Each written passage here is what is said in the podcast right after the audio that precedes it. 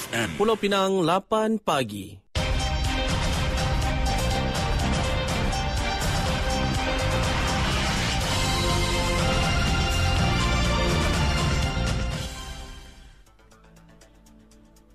Warta Mutiara bersama-sama Faiz Mustafa. Assalamualaikum. Salam Malaysia Madani. Satu lagi kejadian paip bocor telah dikesan di dasar Sungai Perai, Batuas. Kejadian ini dipercayai lebih teruk berbanding Disember tahun lepas. Ketua Menteri Chow Kon Yao menyatakan bahawa Perbadanan Bekalan Air Pulau Pinang PBAPP telah mengarahkan pasukan penyelam untuk menyiasat dan membaki paip yang rosak dengan kedas segera. Kebocoran baru ini telah menyebabkan gangguan bekalan air di kawasan daerah barat daya dan selatan Bukit Dumbar. Chow menjelaskan bahawa tangki-tangki air telah dihantar ke kawasan yang terkesan sementara menunggu kerja pembaikan kebocoran setelah kerosakan itu dikenal pasti.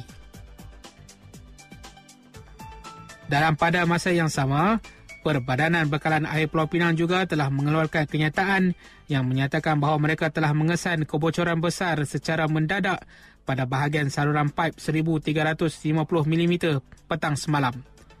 Kebocoran tersebut telah menyebabkan gangguan bekalan air kepada kira-kira 200,000 pengguna di daerah barat daya dan beberapa kawasan di seberang perai.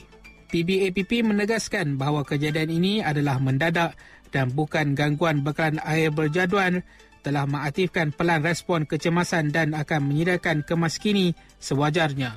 Beberapa kawasan di daerah barat daya seperti Sungai Ara, Bayan Lepas, Bukit Gedong telah mengalami gangguan bekalan air sejak jam 5 petang semalam. Kejadian paip bocor di dasar Sungai Perai semalam merupakan yang ketiga selepas dua kejadian pada Disember tahun lepas dan 12 Januari lalu.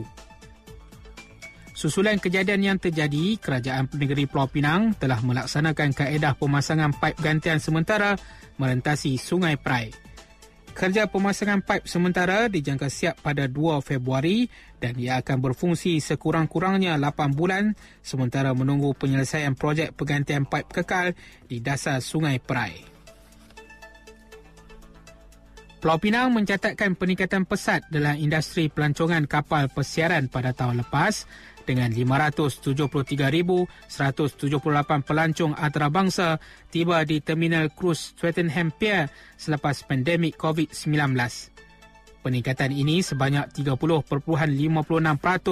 berbanding tahun 2022 yang hanya mencatat 439.12 pelancong antarabangsa.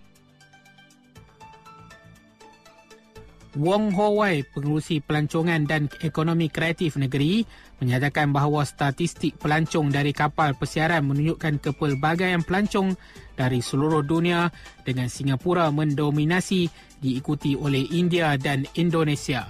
Beliau menekankan bahawa jumlah pelancong antarabangsa pada tahun 2023 meningkat sebanyak 39.82% berbanding tahun 2019 menunjukkan pemulihan yang ketara dalam industri pelancongan kapal persiaran Pulau Pinang. Wong menyatakan bahawa prestasi ini telah menyumbang kepada pertumbuhan ekonomi negeri dan Malaysia secara keseluruhan. Dari sungai hingga ke senggara, Palestin pasti merdeka. Sekian Warta Mutiara, berita disunting Pil Gabriel. Assalamualaikum, salam perpaduan dan salam Malaysia Madani.